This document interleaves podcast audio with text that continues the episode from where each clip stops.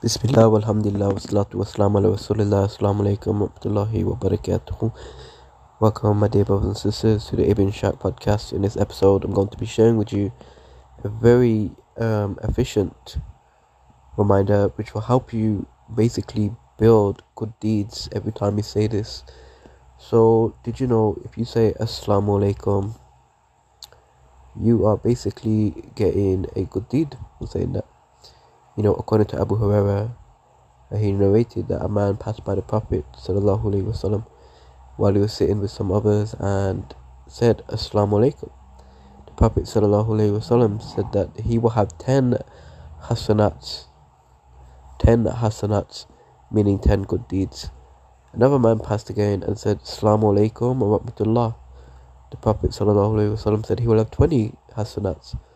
and then another man passed and said, Assalamu alaikum wa rahmatullahi wa barakatuhu.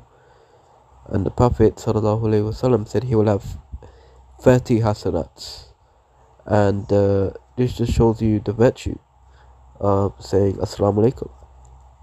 If you say the full salam to someone, you get 30 good deeds. That is actually a tremendous amount of rewards you can get by just saying something from the slip of the tongue. And uh, this can be found in Bukhari uh, Sahih Bukhari 586. So, uh, giving salam is very, very important. And also, the Prophet said that, you know, you will not enter paradise until you believe, and you will not believe until you love one another. Shall I not tell you about something which, if you do it, you will love one another? Spread Assalamu alaikum amongst yourselves. So it's very important to spread salam, and uh, also you get rewarded for it. So the more salams you give to people, the more Allah will reward you. And uh, if you want the full reward, then give the full salam, my brothers and sisters. Assalamu alaikum wa rahmatullahi wa barakatuh. I hope that has benefited you and uh, please, you know, uh, share this like this and also implement this yourselves.